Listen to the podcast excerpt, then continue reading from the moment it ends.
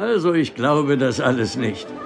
Alle Eltern haben sich seit jeher über ihre Kinder beschwert. Und die Kinder über ihre Eltern. es war schon immer so, Gentlemen. Die Jugend von heute ist nicht besser oder schlechter als die Jugend von früher. Sieh an. Hast du deine Meinung so plötzlich geändert, Harold? Ganz im Gegenteil, Charles. Der Hang, sein Glück und seine Bestimmung im Okkulten zu suchen, ist ja nun wirklich nicht neu. Mr. Connolly, Sie als Vertreter der Medien werden das doch bestätigen, oder? Es stimmt. Man denke da nur an das Aufkommen der Sekten in den 70ern. Und in den 80ern gab es eine ganze Reihe von Filmen, die sich mit dem Okkulten befassten. Es waren gezielte Tabubrüche. Und in der öffentlichen Diskussion fürchtete man immer den Verfall von Moral und Sitte.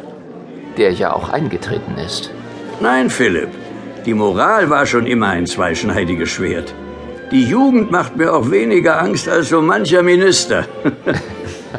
Und genau das ist der Punkt. Wie ich das sehe, sind es gar nicht die Jugendlichen, die sich für das Okkulte öffnen, es sind die Erwachsenen. Gestandene Männer und Frauen. Ach was. Mr. Connolly, wie alt sind die Besucher dieser Hexenclubs, von denen Ihre Zunft in letzter Zeit so oft berichtet? Sie meinen die Tanzclubs? Hm. Das Alter ist breit gestreut. Kritisch sind eben nur die Minderjährigen, die die Polizei aus den Themenclubs geholt hat. Gibt es denn dort viele Minderjährige? Ich meine, gemessen an den gesamten Besucherzahlen dieser Clubs. Nein, das sind nur die Ausnahmen. Sehen Sie? Gestatten Sie mir noch eine Frage. Warum sind die Hexenclubs plötzlich so in? Wenn Sie mich nach meiner persönlichen Meinung fragen, weil sie die Lust nach einem Abenteuer befriedigen. Und Sie denken, das ist nur ein Trend? Ganz sicher sogar. Das sehe ich anders. Aha. Hexen hat es schon immer gegeben, aber sie wussten sich anzupassen und in der modernen Welt zu verstecken. Wenn ich eine Hexe wäre, würde ich einen dieser Clubs gründen.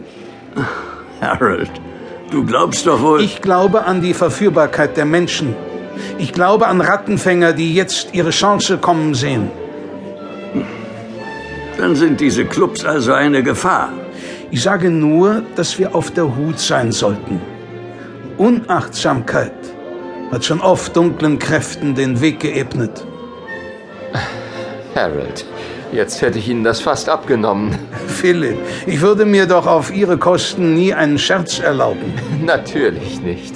Sowieso wird die Zeit die Antworten bringen. Ich wette, dass in wenigen Jahren keiner mehr von Hexenclubs reden wird. Oder von Hexen. Wir werden sehen, Charles. Wir werden sehen.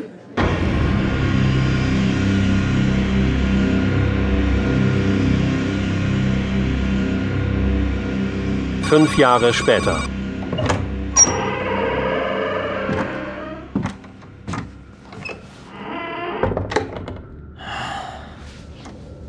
Das ist es. In den Augen Gordon Schreibers leuchtete ein fanatischer Glanz. Seine Finger glitten langsam und sehr vorsichtig über das Holz des kleinen Schranks. Endlich war es soweit. Endlich würde er zu einem Wesen des Schattenreichs werden und damit die Voraussetzungen für die Vermählung erfüllen. Ja, Asmodis ordnete die Hölle neu und er würde eine wichtige Rolle dabei spielen.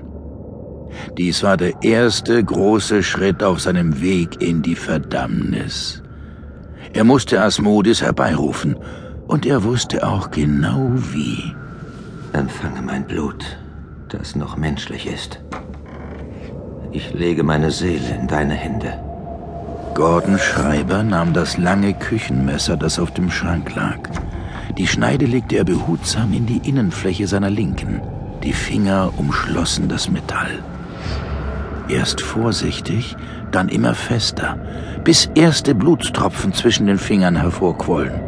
Gordon schloss die Augen. Mit einem Ruck zog er das Messer aus der Umklammerung. Die Wunde war tief. Schnell hielt Schreiber die verletzte Hand über den Schrank.